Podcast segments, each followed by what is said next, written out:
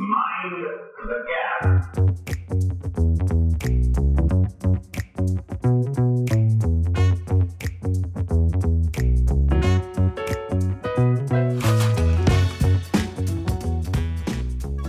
Tervetuloa Brittifutiskomin uuteen podcastiin ja numero 3 kaikesta ennakoinnista huolimatta saadaan nyt tulille, eli porttikiellot on Sörre Laurilalta toistaiseksi peruttu. No pikkasen kyllä, kun pyörällä tuolta sujautti tänne, niin Virtasen tavarahissi jumahti tuohon toiseen kerrokseen jo, et jäi jumiin sinne pariksi minuutiksi. Et kyllä tämä on niinku, viesti on tullut perille niin sanotusti. Joo, se oli kova homma saada, tuo hissi toimii noin heikosti. Ja mukana totutusti Sörre Laurilan lisäksi myös meidän ehkä se tuorein vanha kirjeenvaihtaja eli Lari. Kerro meille, miltä nyt tuntuu? Sä oot kuitenkin Suomessa ollut jo pidemmän aikaa ja Eeroon verrattuna sulla on kuitenkin paljon tuorempia kokemuksia, että sä et ole vielä niin ikäloppu tässä hommassa, niin miltä tuntuu nyt ihan niin kuin kokemuksen syvällä rinta-alalla, miltä tuntuu olla Suomessa? No pikkuhiljaa alkaa tottumaan, että edelleen huomaa, että välillä niin kun mieli käy puoliksi vielä Briteissä ja puoliksi Suomessa, mutta pikkuhiljaa alkaa olla niin kun taas suomalaisessa päiväjärjestyksessä mukana. Balanssi. Meillä on tänään mielenkiintoinen aihe, varsinkin itseni näkökulmasta, eli Leeds United. Ja, hyvin ajankohtainen siinä mielessäkin, että siellä on ollut tuulista managerin pestillä ja Eeron suuresti arvostama Bielsa sai lähteä. Ja olisiko siinä ihan hyvä tapa aloittaa, että Eero, miltä nyt tuntuu? No ensinnäkin pitää sanoa, että kyllä arvostan Bielsaa, mutta niin arvosti koko Leedsin kaupunki, että jos tehtiin niin kuin noita mielipidekyselyjä, muun muassa The Athletic teki heti sen jälkeen, kun Bielsa sai potkut, niin siellä oli niin kuin, uskomattomat prosentit sen puolesta, että Bielsan olisi pitänyt saada jatkaa kausi loppuun. Että jos mietitään niin kuin Bielsaa henkilönä, ja tässä tulee tällainen mukava perinne, että yksikään jakso niin ei ole mennyt vielä, että ei oltaisi mainittu Bielsa. Eli pidetään tästä kiinni, että pitäisi aina ujuttaa jotenkin sit mukaan tänne, koska hänhän on merkittävä henkilö myös Leeds Unitedissa. Et kun Bielsa tuli, itse asiassa taisi olla silloin, kun Lari aloitti kirjeenvaihtajana, eikö se ollut suunnilleen niihin aikoihin, 2018? Joo, niin Leeds oli sellainen keskikastin seura Championshipissa ja aika lailla samoilla pelaajilla sit nosti sen viime kaudella niin Valioliigassa 10 joukkoon, ja ei pelkästään se, että se peli oli erittäin viihdyttävää, vaan se, että hän tempasi sen koko kaupungin mukaan siihen ja toi sellaista ihan uudenlaista uskoa Leeds Unitedin ympärille, että ei ihme, että hänellä ollaan nyt, yritetään saada tällaista kunniakansalaisen asemaa Leedsissä, että katsotaan meneekö tämä prosessimaali. Nyt kun mietitään seurana, sekin vähän voidaan ottaa historiaa esiin, niin Leeds Unitedhan siis ei ole ensimmäinen Leedsin jalkapallojoukkue, vaan Leeds City oli alun perin tämä perustettu joukkue. Jos en nyt ihan väärin muista, niin kyseinen joukkue tuhoutui siitä, että ne joutuivat luopumaan pelaajista, koska olivat vastoin sääntöjä maksaneet pelaajille palkkaa maailmansodan aikana, ja tämän takia sitten jouduttiin perustaa Leeds United, että tämä niin startti oli jo vähän tämmöinen kyseenalainen Leedsillä, ja jos jollekin nyt siis epäselvää on, niin Unitedin ja se oikea Unitedin, Manchester Unitedin ja sitten tämän Leedsin välillähän on tämmöinen kilpailuasetanta, ja voitte arvata kummalla puolella minä olen, niin älkää ihmetelkää, jos tältä puolta pöytää tulee vähän enemmän kriittistä kommenttia, mutta kysymyksessä tosiaan seura joka sai Leeds United nimen tämän uudelleen syntymisen jälkeen, ja ehkä niinku taktiselta puolelta, kuinka paljon, Lari, sä oot tutustunut tuohon Leedsin historiaan siellä niinku valmennuspuolella ja tuolla puolella, että siellähän on aika isoja persoonia myös ennen Bielsa ollut. Joo, kyllä on siellä niin kuin ollut, ja onhan sillä niin kuin sillään juureva historia, että mulla jotenkin täytyy myöntää, että just se oli ensimmäinen kausi, kun Bielsa tai kun aloitin siellä ja Bielsa aloitti silloin siellä, mulla ei ollut suuria sillä, mä en ollut kovin paljon niin kuin perehtynyt Leedsiin ennen sitä sinänsä, mutta siellä oli jotenkin havahduttavaa, jotenkin tavallaan huomata se, että kuinka niin kuin se tavallaan sen seura on isompi, mitä se oli sillä hetkellä siellä championshipin keskikastissa, kuinka juureva se sen historia on just sieltä Reviin ja kumppanien aikakausista asti, että tavallaan joo kyllä. Se Leedshän on varmasti ollut ennen kuin palasivat Valioliigaan, niin yksi näistä seuroista, jotka monen mielestä ovat olleet aivan liian suuria pelaamaan Championshipista, tai niin kuin heidän boksi jopa kävivät siellä vielä alempana ottaa vauhtia, että nehän on olleet kuitenkin aikamoinen jalkapallon jättiläinen, joka myös voitti tämän viimeisen mestaruuden ennen kuin Valioliiga syntyi. Joo, ja Leeds, pitää muistaa, että se on iso kaupunki, ja Leeds United on se ainoa iso jalkapalloseura siellä, että ikään kuin saa sen koko kaupungin tuen, ja se, mä kävin siellä aika usein, että Suomessa on paljon Leeds Unitedin kannattajia edelleen, ja niitä juttuja pyydettiin aika paljon, ja kävin kyllä joka kausi 5 kauden aikana siellä melkein, että ja sitten jäi mieleen niin kuin muutama muisto sieltä reissuilta tai muutenkin, että kerran mä lähetin jonnekin sinne kannattajayhdistykseen sähköpostiin, että taas Leedsissä oli tapahtunut jotain, ja kun siellä oli se Cellinon aika, kun hän oli omistaja siellä, ja koko ajan tapahtui jotain, ja se oli niin kuin aivan sekaisin se homma, niin sitten tämä kaveri vastasi siellä, että et hän olisi itse asiassa Lontoossa niin kuin perheen kanssa lomalla. Ja sitten sanoin, että mikä ongelma tavata, että nähtiin siinä jossain, että hän oli sellainen hieno hotelli siinä jossain Kensingtonissa, ja yhtäkkiä mä oon siellä niin kuin vaimon, tämän herran, sen nimi oli Alan, ja sitten heidän lapsen kanssa, pojan kanssa siellä niin kuin jossain niin kuin, hyvä ettei kabinetissa, ja hän pitää mulle niin kuin pitkän esityksen siitä, että miten niin kuin Leeds United historiaa siinä, ja vaimo kattoo ja poikaa siinä, että koska tässä lähdetään jo Madame Tussauds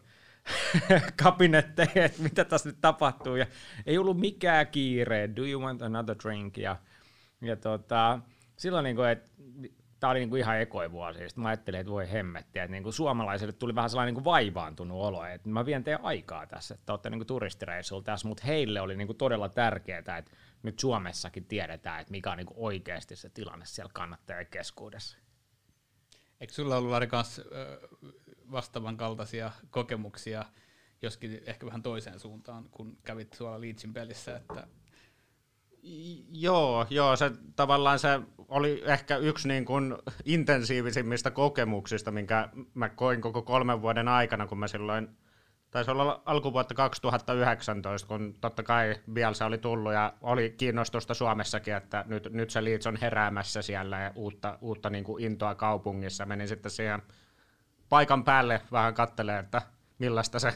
meininki siellä on, niin olihan se oli vielä Leeds vastaan Derby just tämän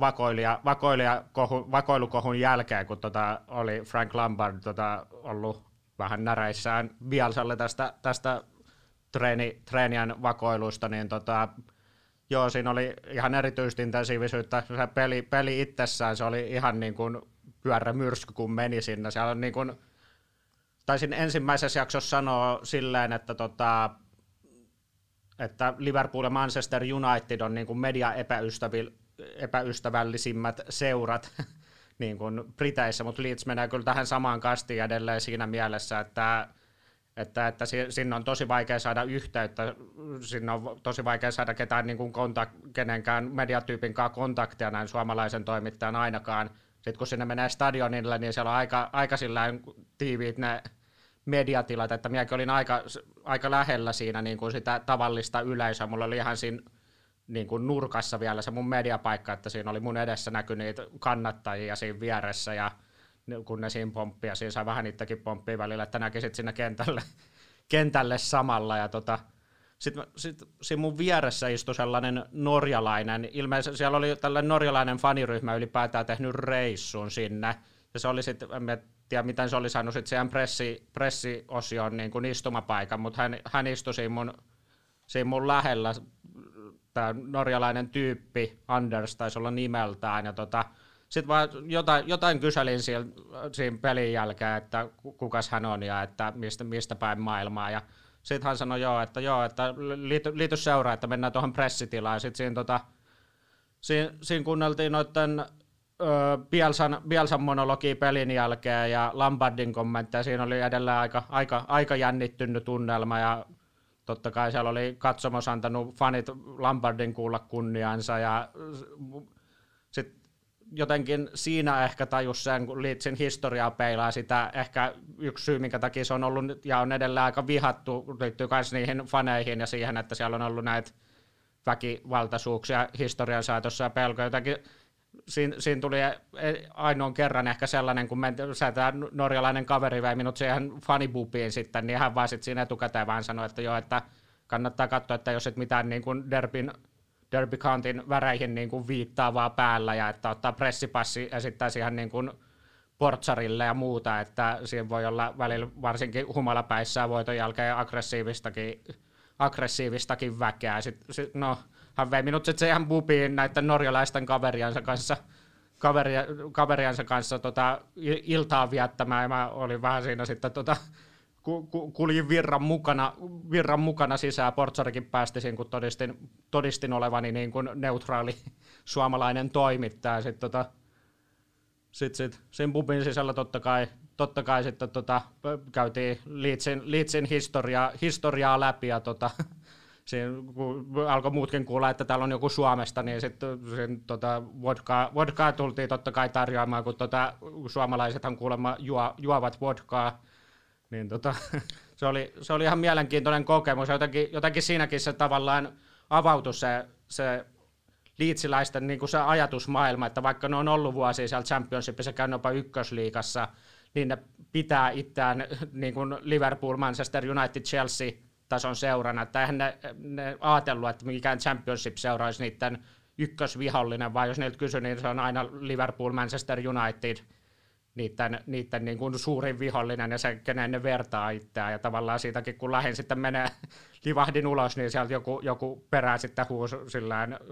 oikein voimiensa tunnossa, että nähdään Valioliigassa. Mikä piti sitten kyllä loppujen lopuksi paikkansa, että siellä nähtiin sitten seuraavaksi kyllä. Oliko tämä pubi The Peacock, jossa sit, joka on nyt ristitty de Marcelo Bielsaksi loppukaudeksi? Joo, se taisi olla siinä niin kuin ihan stadionin vieressä kyllä. Leeds on voittanut joskus jonkun Eurooppa-pikkupokaalin tuolla, ja nehän kannattajat edelleen laulaa, että Champions of Europe, we know what we are. Eikö ne vuonna 1975 hävinnyt Bayern Münchenille? Mä muistan, että siellä olisi ollut joku pikkupokaali. Mikä tämä oli? Tämä Inter... Niin, joo. Mutta siis, nehän oli siis nykyisen mestarien liigan finaalissa 75 Bayern Müncheniä vastaan. Tosin mulla nyt on Google auki, että tämä voi olla täysin sepitettyä tietoa, mutta ennen kuin mennään tarkastaa faktacheckia, ettei me ihan trumpismiksi, niin tuosta vakoilusta nyt ja Bielsasta, tämä on liian herkullinen hetki olla käyttämättä. Meillähän on siis täällä vakoilijoiden kuningas studiossa, joka on saanut kansainvälistä huomiota kerta toisensa jälkeen tästä Suomessa tehdystä Bielsan vakoilusta. Ja Eero, sä oot päässyt kertoa tämän tarinan monta kertaa, mutta ihan lyhyesti vielä, minkä takia sä oot päässyt antaa lukuisia haastatteluita, minkä takia kymmenet ja kymmenet ja kymmenet tuhannet ihmiset tietää sut Bielsan vakoilijana? Joo, ensinnäkin pitää sanoa, että Leeds on voittanut tämän InterCities Fairs Cupin. Eli vuonna 68 ja 71, josta edelleen lauletaan siellä. Aivan.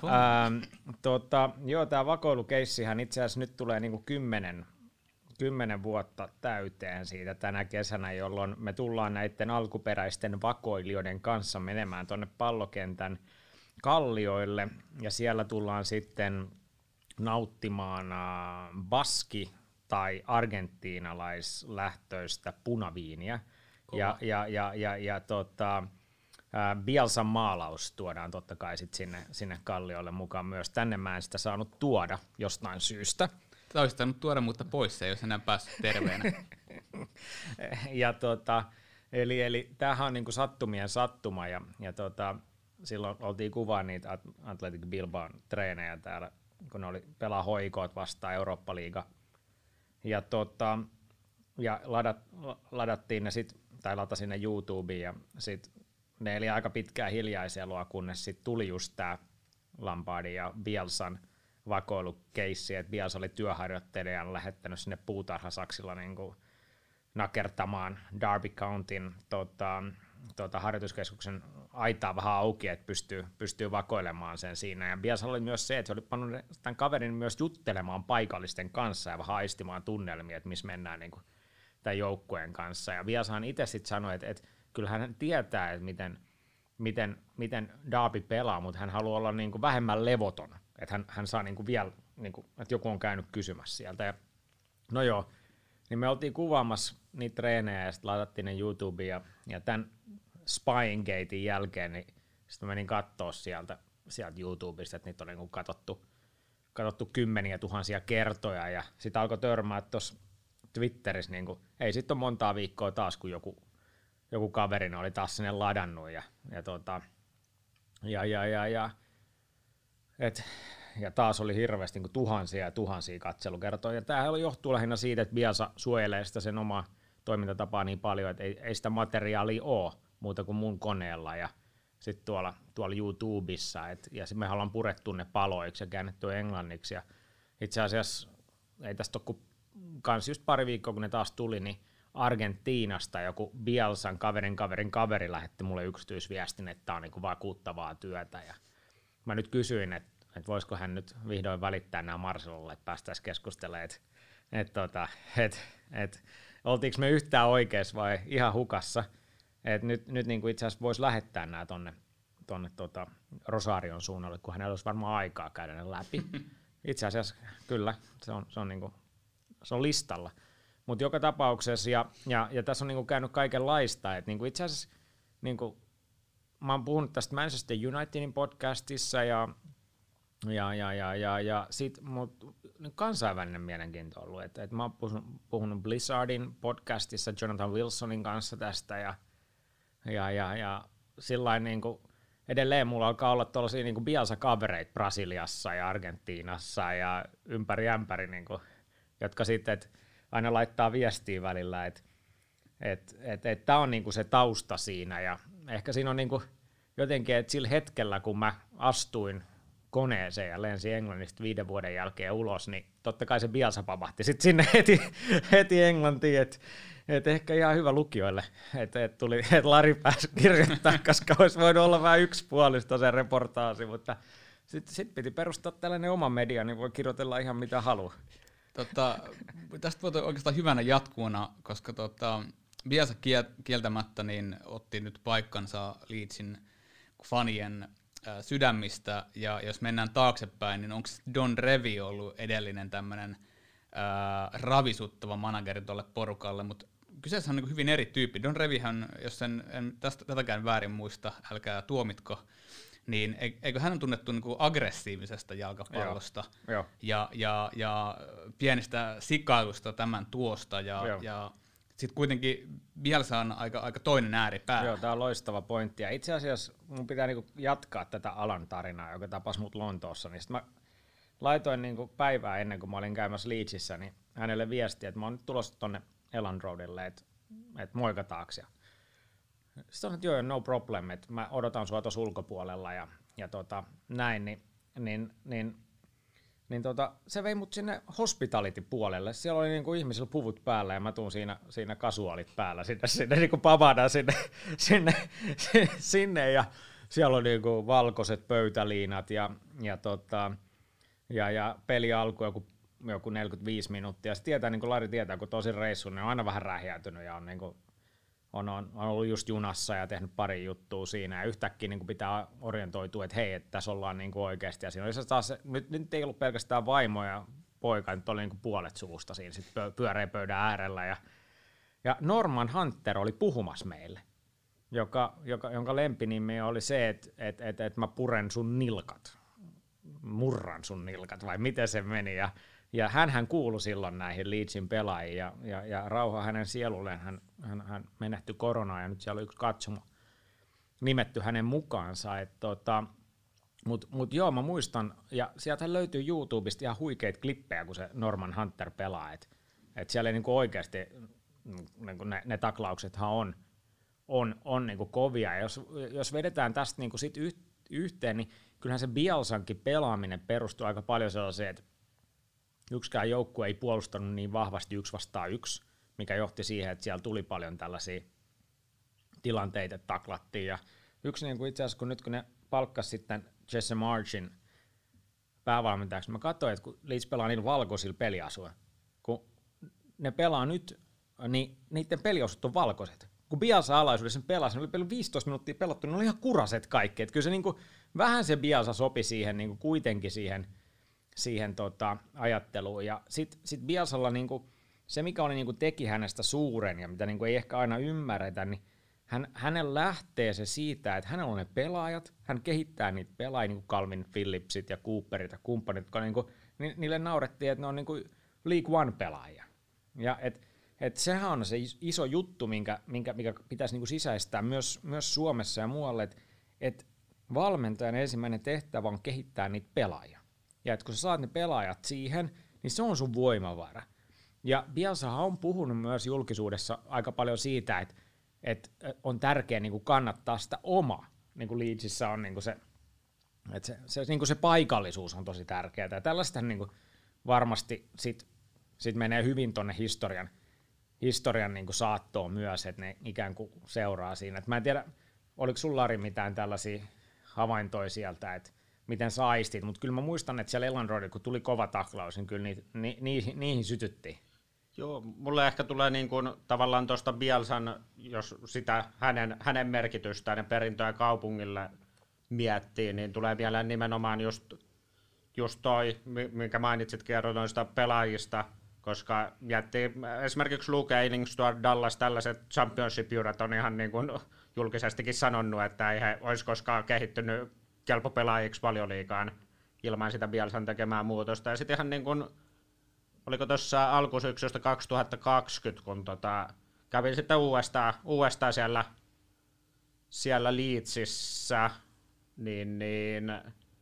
se oli ihan mielenkiintoinen kokemus, kun tällainen niin kuin Leeds United Supporters Trustin tällainen varapuheenjohtaja Graham Hyde, niin kuin se nappasi minut niin kuin pakettiauton kyytiin kuvaajan kanssa ja vei kaupunkikierroksella näyttää niin kuin muraaleja, mitä he ovat niin kuin sinne suunnitelleet. Kaikki on ollut vielä ainakaan siinä vaiheessa valmiita, mutta siellä oli kuitenkin niin kuin sellainen ihan niin kuin projekti käynnissä, että tekevät sellaisia näyttäviä muraaleja. Sekin kertoi paljon, että niistä nimenomaan kaksi oli niin kuin Marcelo Bielsasta tehtyä, että jotenkin se, mulle jäi jotenkin erityisen elävästi mieleen tämä Haidin kommentti, että Bielsasta siitä, että kun niin kun tavallaan kun hänet palkattiin, hän oli aluksi vähän epävarma totta kai, koska Bielsalla oli se maine, että jos asiat ei mene niin kuin hän haluaa, niin hän saattaa kävellä sitten nopeasti pois. Ja Leedsissä oli ollut vähän turbulenttia ennen tätä Radrizzanin omistaja-aikakautta varsinkin. Mutta sitten tavallaan kun hän näki ensimmäisen pelin Bielsan alaisuudessa, niin jotenkin tällä hän kommentoi, että hän oli silleen, että vau, että miten hän on saanut niinku viikossa pelaamaan tavalla, millä kukaan niinku parikymmeneen vuoteen ei ole saanut Leedsiä pelaamaan. Ja se, että just sanoin, että hän on nähnyt niinku viimeisen 20 vuoden aikana aika niinku hirveää jalkapalloa, että niinku se tapa millä Leeds niinku palautti niinku sen ilon sinne, Bielsa palautti ilon sinne Leedsiin Elland Roadille, sinne stadionille sillä tyylillä, niin kyllä silläkin oli sinänsä arvo, koska siellä oli niin kuin ymmärtääkseni nähty aika hirveää jalkapalloa aika pitkään ja hirveitä tuloksia ja hirveitä omistajakuvioita ja muita. Niin Joo, suuri osahan siitä jalkapallosta, mitä pelataan tuolla Englannin alasarjoissa, on just sitä perinteistä englantilaista jalkapalloa, mitä ei niin kuin Valioliigassa enää hirveästi näe. Tosin eilen, kun katsoi Everton Newcastle, niin se oli kyllä niin karveeta kamaa, ettei niinku mitään rajaa, että tollastaan se on vaan siellä alasarjoissa, mutta sitten vaan niinku huomattavasti heikommilla pelaajilla kuin Valioliigassa. Ja tuossa oli joku Leeds kannattaa kommentoi nyt niinku niitä Jesse Marschin ekoi pelejä, niinku, et järki sanoo, että tämä on niinku oikea ratkaisu, mutta sydän sanoo, että tämä on väärä. Eli viittasi näihin Bielsan potkuihin, että varmasti niinku Marschilla on iso hyppy tässä, ja hänhän on nyt, niinku, kun Bielsa oli tosi tiukka, että Joe Gelhardt, se nuori poika hyökkää siellä, joka teki tässä Norwich-pelissä sen huikean vikan minuutin maalin ja voiton, ja Elland Roadilla muuten oli ilmeisesti tullut aivotärähdyksiä ja luita murtunut, kun ne juhli sitä maalia, että se niinku vaan kuvastaa sitä tunnelatausta, mikä siinkin paikassa on, ja sit Jesse Marsch on nyt vienyt, niin Gelhardissa piti vielä sanoa se, että hän laihtui 8 kiloa Bielsa-aikana, kun Bielsa kielsi nämä virvoitusjuomat häneltä, tällainenkin, niin Jesse Marsch vei nyt pelaajat heti pitsalle, ja se on tehnyt enemmän 2 viikossa mediaa, kuin Bielsa teki 4 vuodessa, ja siellä on niinku nyt niinku yhdysvaltalainen päävalmentaja, ja siellähän San Francisco 49ers omistaa nyt osan Radrizzanin kanssa tuosta Leedsistä, ja se jotenkin vähän menee nyt niinku käsi kädessä, että siellä on Leedsin fanikaupassa on myyty muun muassa lätkä- ja korispaitoja, missä on Leeds Unitedin logo, että olisi pitänyt itse asiassa tilata yksi Leedsin lätkäpaita ja painattaa niinku selkää Bielsa 1, ja on se niinku, siellä on niinku nuo jenkkivaikutteet, että sehän on niinku ihan selvää nyt, että katsotaan mihin suuntaan se lähtee, ja median suuntaahan ne on muuttunut varmasti, että mä näin just kuvan siitä uudesta pressitiloista, niin siellä on niinku ihan eri tason puitteet kuin esimerkiksi Cellinon aikana, kun hän hermostui medialla ja pani ne johonkin niinku pienempään huoneeseen kuin missä me istutaan tällä hetkellä, että se alkoi mennä niinku ihan jo koomiseksi, että miten ne kohteli mediaa silloin. Joo, ja jotenkin tuohon voi vielä lisätä, että mielenkiintoinen pointti, minkä itse huomasin noista Leedsin ja median vaikeista suhteista, että ne on niin kuin suomalaistoimittajana yleensä aina saa niin kuin suomalaispelaajan helposta haastattelua, varsinkin alemmilta sarjatasoilta, mutta ekan kauden aikana, kun yritin Aapo Halmea saada haastatteluun, niin hyvin nihkeää oli, että ei niin kuin puolen vuoden jälkeen vihdoinkin sain jonkun vastauksen niiltä, sillä kylmästi yhden rivin vastauksen, että ei onnistu, ja se oli siinä, niin se on hyvä, jos se nyt vähän niin kuin parantuisi siltä osin se niin kuin kulttuurimedian suhteen siellä.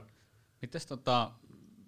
suomalaiset pelaajat? Siellä on ollut Sebastian Sorsaa ja Miklu Forssellia ja Väykkää ja ketäs kaikki Leedsissä on? Noin tuli top of mindina mulle mieleen pelanneet siellä. Et siellä on kuitenkin ollut meidän oman maamme mittakaavassa ihan merkittäviä pelaajia. Ja se Väyrysen ja Forsellin jakso oli aika lyhyt, ja Leeds oli sekasin silloinkin, ja Halme oli itse asiassa oli Bielsan aikaa, ja on siitä aika jonkun verran puhunut, mutta ei ole hirveästi, mut joo yleisestihän voisi sanoa noista niinku, että kun mäkin opin tuossa kirjanvaihtajana, että noita vastauksia ei voi odottaa, että pitää vaan mennä ja toivoa. Muistan Nottinghamissa oli joskus Lampelas siellä Suomen maajoukkuepelaaja,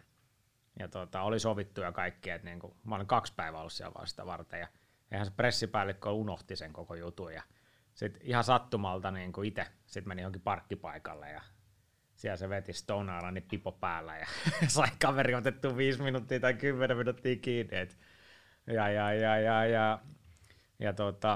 Tällaista se on. Jos sopii, Jere, niin mä voisin tälleen vaihtaa nopeasti roolia, koska minua kiinnostaa se, mihin mä kiinnotin huomiota, ja sä varmaan osaat Manchester Unitedin fanin ottaa kantaa sinänsä tähän. Miksi Leeds on niin vihattu seura Englannissa? Ja varmaan yksi iso syy siihen on 70-luvun huligaaniaika, eli se Leeds United, olisiko Service Crew nimellä, oli silloin niiden se huligaaniporukka, samaan aikaan kuin vaikka United oli Red Army, niin niin ne oli aika äärimmäisen väkivaltaista porukkaa. Ja sitten siihen, kun ynnätään samaan aikaan, että ne oli kentällä aika väkivaltainen joukkue, niin se loi semmoisen automaattisen sähköstyneen fiiliksen, joka mä muistan aikoinaan Sir Alex Ferguson vielä silloin, kun Leeds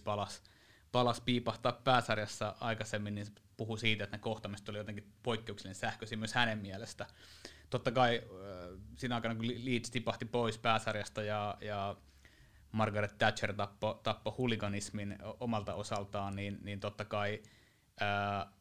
itseni mukaan lukien mun ikäluokka ei enää sit päässyt näkemään sitä, mikä aiheutti sen, että Leedsistä tuli niin vihattu seura. Totta kai Pohjois-Englannin alueella kuitenkin se on, onko joku 40 mailia on Manchesterin ja Leedsin välillä ja täten myös Liverpoolin on lyhyt matka, niin onhan siellä ollut myös tämä, niinku, että he on vähän jäänyt jalkoihin, jos mietitään United 20,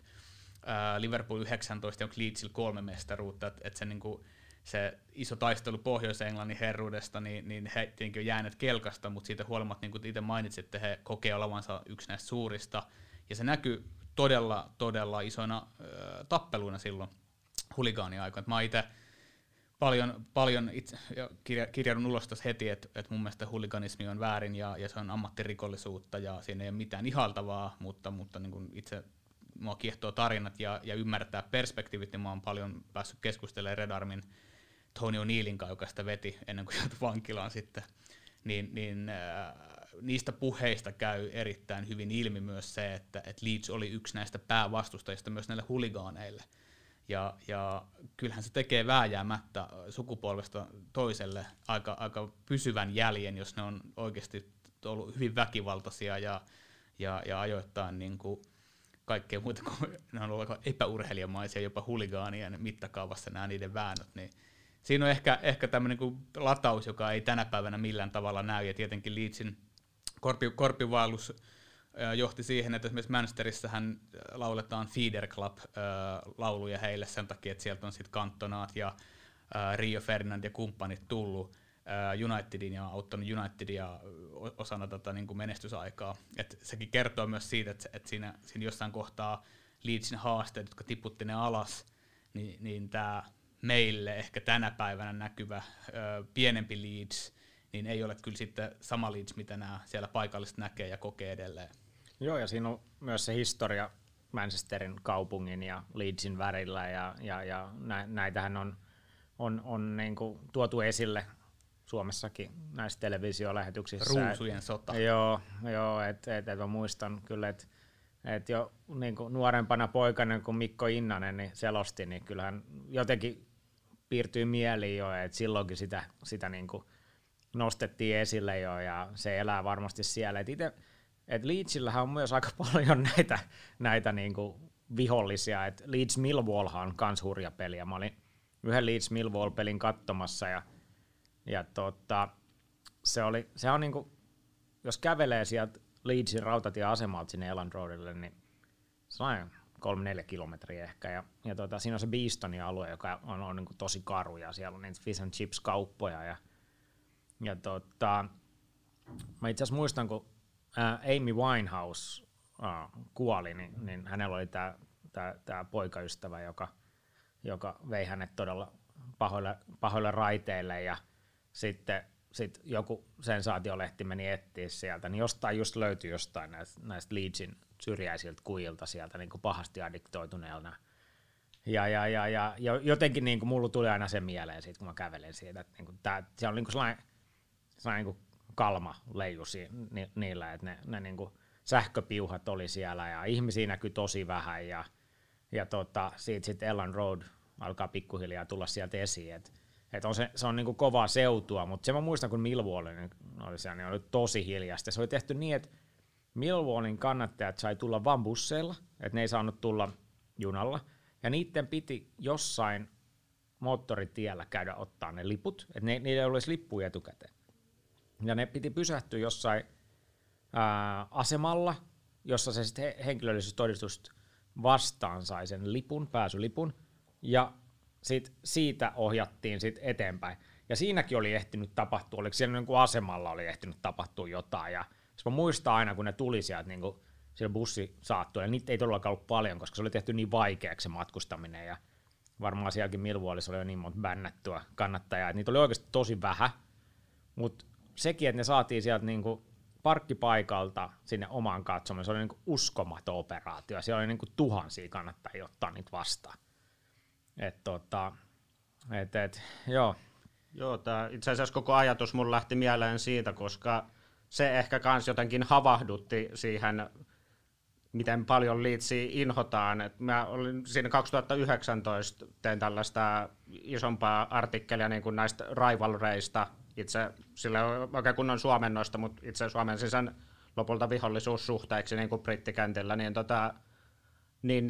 siinä tuolla Liverpoolin John Moores yliopistossa kävin ihan haastattelemaan pari tyyppiä, koska se on niin iso ilmiö, että siitä on tehty ihan niin kuin yliopistotutkimustakin siellä, että mistä kaikesta se juontaa. Se oli mielenkiintoinen, tällainen Chris Whiting oli tehnyt aikanaan tutkimuksen niin kuin ihan kaikista 92 seurasta, haastatellut tiettyä määrää faneja, että mitkä on niin kuin 3 päävihollista, ja sitten tehnyt niistä tällaisen listan tai tällaisen tutkimuksen, että mitkä mielletään eniten omiksi, ja se oli vuosien 2003-2013 välillä hän oli niinku tutkinut sitä, että kuinka paljon se muuttuu ja mistä syistä, mitkä mielletään faneiksi, niin edelleen kuitenkin toi oli vielä sitä ajanjaksoa, kun Leeds vielä rämpi, niin 14 eri seuran fanit oli niin kuin mieltänyt Leedsin 3 päävihollisen joukkoon, ja siinä ei ollut enää edes Chelsea, Manchester City, Manchester United, Liverpoolia, koska ei ne totta kai enää siinä vaiheessa samalla tavalla,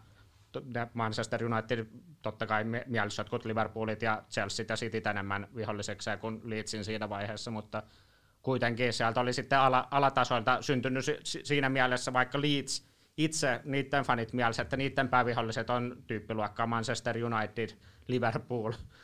Chelsea, tällaiset, niin sitten alasarjoissa seurojen fanit mielessä oli Huddersfieldia, tällaisia,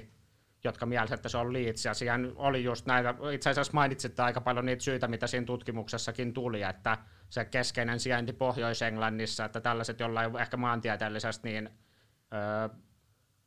niin kuin selkeätä vihollista oman kaupungin sisällä, niin ottaa sen Leedsin, ja sitten Leedsin äänekkäät fanit, jotka tavallaan ne ärsyttää hyvin paljon muita ihmisiä siellä, ja sitten just toi historia on totta kai iso tekijä, totta kai se pitkä rämpiminen on myös sellainen, mikä vaikutti sitten. Se on mielentilaankin vaikuttanut Leeds-faneille, se on niin pitkä toi niiden sessari tuolla alasarjoissa. Mutta mitä Eero sanoi, toi siis Manchester Unitedin ja Leeds Unitedin kohtaamistahan kutsutaan ruusujen derbyksi, ja tämä liittyy just tähän niinku, periaatteessa se onko se 1500-1600-luvulla ollut tämä niinku alueiden sota, niin se sitten vielä tuo lisälatausta totta kai tuohon Manchesterin ja Leedsin välille, mutta kyllä sitten taas kun sen poistaa ja mietitään, miksi on näin monta, niin kuin 14 seuraa ollut toskin kohtaa, joihin ei lasketa edes Unitedia. Siitähän tuli itse asiassa aikoina, mä voin kertoa tällaisen, että sieltä tuli niin vastareaktio, eli siinä kohtaa kun Leeds rupesi rämpimään, niin ne tipahti ja asia meni huonosti, niin siinä kohtaa nämä Unitedin hardcore-fanit alkoi Manchesterissa toteamaan, että ei Leedsiä pidä huomioida. Eli ne rupesivat puhumaan, että ei Leedsiä lasketa, että ei ketä kiinnostaa Leedsiä. Sieltä on niin vahva niin vastareaktio siihen, että Leedsin fanit, kun ne piti itsensä isona, niin United-fanit olisivat, että ei ketään kiinnosta, ei anneta mitään huomiota niille. Ja silloin alkoi tämä Feeder Club-ajatusmaailma, niin kuin vähän niin kuin tämmöinen kasvattajaklubi, divarijoukkoja. Ja tämä on tietenkin omiaan ollut lataamaan sitten tähän Leedsin uuteen nousuun, jossa tuli Valioliigaan, niin niihin otteluihin aika... Kyllä siellä on ollut aikamoista vääntöä stadionin ulkopuolella nyt, kun ne palasi liigaan. Niin tai näin tietenkin viihdyttävää fudistahan se on ollut, tai oli vielä sen aikana, kun siellä ei paljon jarruteltu, ja sen takia nämä on ollut aika monimaalisia nämä ottelut. Ja mikä siinä, että kyllähän se niin kuin jalkapallo seuraajan kannalta on ollut aika viihdyttävää jalkapalloa, ja kyllä se Leeds näyttäisi nyt varmaan sitten. No nyt en osaa sanoa, säilyykö tämän kauden jälkeen, mutta Bielsan aikana säilyi ihan hyvin tuolla sarjassa. Niin Bielsan aikanahan melkein 70 kierrosta ehdittiin pelaa Valioliigaa, ja Leeds ei käsittääkseni koskaan ollut 3 heikoimman joukossa. Ja se voittoprosentti on ja joku 53, joka on just samaa kuin Don Revielle, että seuran joko paras tai toiseksi paras myös voittajana ja voitti myös championshipin, että kyllähän se on niinku sillai se perintö on, ja ainoa mikä siinä on niinku sellainen, mitä on aistunut, että kun Leeds nousi, niin korona oli pahimmillaan, mutta rajoitukset oli kovimmillaan, että et hän ei ikinä saanut sellaista niinku kansanjuhlaa, vaikka joku pikku bussibaraati siellä olikin, ja sit, nyt vaan sit tuli sit potkut, että hän ei ikinä saanut ikään kuin mahdollisuutta kiittää, että se on varmaan niinku näillä kannattajilla ollut sit sellainen niinku iso pettymys, ja myös niinku tyly kohtelu Bielsalle, että sitten se oli se eka peli Leicesteriä vastaan, niin Bielsa oli silloin vielä Leedsissä, ja kun Jesse Marsch veti sen, niin hän bongattiin sitten kävelyltä, että hän ei pystynyt edes niinku katsomaan sitä peliä, että selvästi Leeds oli niinku, se on pitkä prosessi, 4 vuotta ja melkein, ja Leeds sydämessä, että ihmiset, jotka oli seurannut Bielsaa pitkään, sanoi, että hän ei ollut ikinä ollut näin onnellinen, että selvästi se yhteisö oli niin tärkeä hänelle, niin hän lähti kävelylle ja käveli niin kuin siellä päämaassa. Hän oli siinä harjoituskeskuksen vieressä se kämppä, ja tarina kertoo, että hän oli maalauttanut siihen viivan hänen kotoaan harjoituskeskuksen ovelle, että hän voi vaan tuijottaa sitä viivaa, että hänen ei tarvitse niin kuin miettiä, että kääntyykö hän oikealle tai vasemmalle tai mihinkään, että hän voi vaan ajatella jalkapalloa nämä niin kuin 10 minuuttia, kun hän kävelee sinne. Niin niin hän oli niinku, yleensä niinku, sitten, jos hän oli vapaalla, niin jutteli paikallisten kanssa ja näin, mutta nyt niinku, tämän Leicester-pelin aikana hän ei ollut sit suostunut puhua yhtään mitään, että hän oli niinku, todella kärttyneen, ja sitten oli pian sen jälkeen lentänytkin sitten kotiin Argentiinaan, että selvästi oli niinku, kova paikka se, ja nythän on niinku, mielenkiintoista, että siellä on tällainen pelaaja kuin esimerkiksi Kalvin Phillips, joka on ollut Manchester Unitedin mielenkiinnon kohteena muun muassa, ja Phillips on niinku, hänhän on niinku Leeds sydän, ja hän on antanut tosi niinku tiukkoja kommentteja, että hän jää Leedsiin ja tällaista, et tosi mielenkiintoista nyt nähdä, että mihin hän on kuitenkin Englannin maajoukkueen avauskokoonpanon pelaaja, ja Manchester United on etsinyt tällaista pohjapelaajaa, ja hän on nuori ja eteenpäin pyrkivä pelaaja, ja periaatteessa toiseen rangnikkilaisen jalkapallon voisi aika hyvin sopiakin, että tämä on niinku kesällä yksi mielenkiintoinen keissi, että mitä tapahtuu Kalvin Phillipsin kanssa. Joo, ja se on jotenkin tavallaan näille, jotka tietyllä tapaa romantisoi paikallisuutta ja muuta, niin tavallaan tuo Kalvin Phillipsin jatko on kyllä ihan mielenkiintoinen siinäkin mielessä. Muistan, kun olin sillä pakettiautokierroksella, niin se Hyde just sanoi, mistä se Phillips on sieltä lähialueelta kotoisin, niin että he kutsuvat tätä Kalvin Phillips-alueeksi, koska hän niin kuin, elää siellä. Hänelläkin on sillä just paikallinen tausta, että silloin kun Leeds nousi Valioliigaan, niin siitäkin on just tarina, että hänen isälle, joka vankilassa on, niin soitti Phillips sinne isälleen nousun jälkeen, ja sitten koko vankilatyypit oli siellä taustalla laulamassa tai Leeds Unitedin, mitä nämä nyt siellä katsomassa hoilaakaan fanihymniä, niin Tehän tässä nyt niin kauan Alan Smithin siirrosta muun muassa on 2004 olikaan, niin siinä oli myös Leedsin oma poika, joka lopulta sitten pelasi kuitenkin pitkään, monta vuotta Unitedissa. Tähän väliin ensinnäkin onnittelut UEFA-lisenssin saamisesta, Eero Laurila. Kiitos. Meillä on niinku virallisesti nyt niinku todella korkea tasosta analyysiä tiedossa.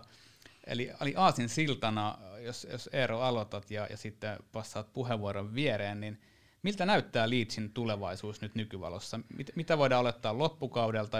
ja ihan lähivuosien tulevaisuudelta? No, nämä tulevat pelithän on tosi tärkeitä.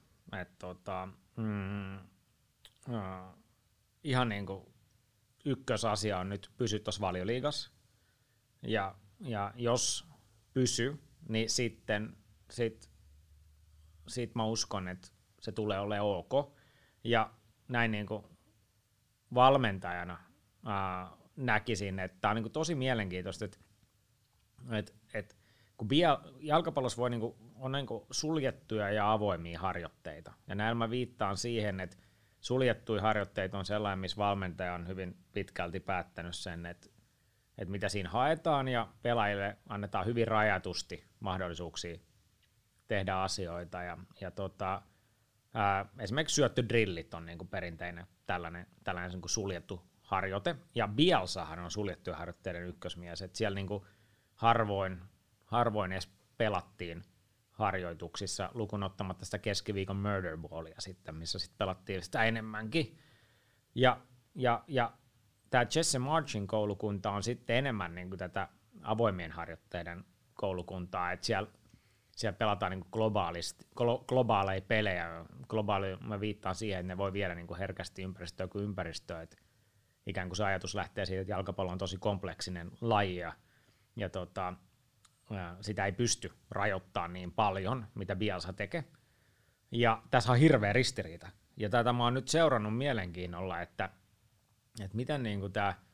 nämä pelaajat, jotka on ollut niinku 4 vuotta tässä niinku tosi rajoitetussa ympäristössä, sopeutuu tähän. Ja näyttää, että ne sopeutuu aika hyvin. Että ne tekee niitä asioita, että Bielsa on opettanut niin paljon, että ne pystyy viemään nyt tällaiseen niinku avoimempaan ympäristöön. Mä voin kuvitella, että suurin osa pelaajista on sellaisia lädejä, äijiä, niin niille varmaan niinku aikamoinen raikas tuulahdus, että treeneissä välillä vähän pelataankin. Et sen mä voisin kuvitella, että tuossa on niinku pohjat, mutta sit tuossa on, niinku, että mitä tapahtuu taustalle, että mitä on, niinku, jääks Ortta, Kinnear, nämä niinku urheilupuolen johto, toimitusjohtajat, että siitäkin on ollut puheita, että he lähtis, tosin Orttahan kyynelehti siellä katsomossa Norwich pelin jälkeen, itki ihan vuolaasti siellä, kun Gelhardt teki maalin, tuossa on niinku paljon, ja sitten just tämä 49ersien vaikutus tuohon, että mitä siellä tapahtuu, ja kaikki tällaiset, että Leeds ei ole enää se sama Leeds, johon Bielsa tuli, mutta pohjat on sille, mutta et voi pärjää, mutta eka pitää säily Valioliigassa. Et jos tippuu, niin sit voi olla taas se klassinen case, että sit ollaan Championshipissa ja pitkä. Lari? Joo, ehkä minun tavallaan kiinnostaa ja kiehtoo tosi paljon, että aina kun on yhden tällä henkilöityy tällainen menestysjakso johonkin vahvaan päävalmentaja tai manageriin, että miten niin kuin siinä taustalla, onko se pohja oikeasti vahva vai onko se tämän yhden henkilön luomus, niin tavallaan ehkä nämä tulevat vuodet just mittaa Leedsinkin kohdalla sitä, että onko se, osataanko siellä vaalia tätä Bielsan perintöä, minkä se kuitenkin jätti tosi vahvaksi sinne, vai meneekö se takaisin siihen, mitä siellä oli ollut jotain ennen tätä Radrizzanin omistusaikakautta 7 eri manageria 4 vuotta ja muuta vastaavaa jatkuvaa turbulenssia, että tavallaan siellä olisi nyt tosi hyvä urheilullinen pohja, tosi niin kuin seura nostettu takaisin Valioliigaan ja kuitenkin suosittu niin kuin historiallinen seura, mihin rakentaa sitten siihen päälle niin kuin jotain kestävää, että no Eero osas ehkä tähän martsiin ja näihin ottaa enemmän kantaa, mutta minun kyllä kiinnostaa se, että miten niin kuin tästä eteenpäin, että onko se nyt oikeasti pysyvää. Tämä tyyppiluokkaa on monia seuraa, missä se hakee sitten tuollaisen vahvan managerin päävalmentajan jälkeen niin kuin sitä huomaansa, ja sitten on tällaisia Wolverhamptoneita tai Brentfordeja, missä se oikeasti niin kuin se pohja on tarpeeksi vahva urheilullinen, että se niin kuin ei heilahtele tuollaisten vaihdosten jälkeen. Niin tähän voisi ehkä loppukaneetiksi heittää, että Leeds United on kyllä ok, jos he kunnioittavat sitä Marcelo Bielsan jättämää perintöä, joka kohdistuu siihen, että ollaan niin kuin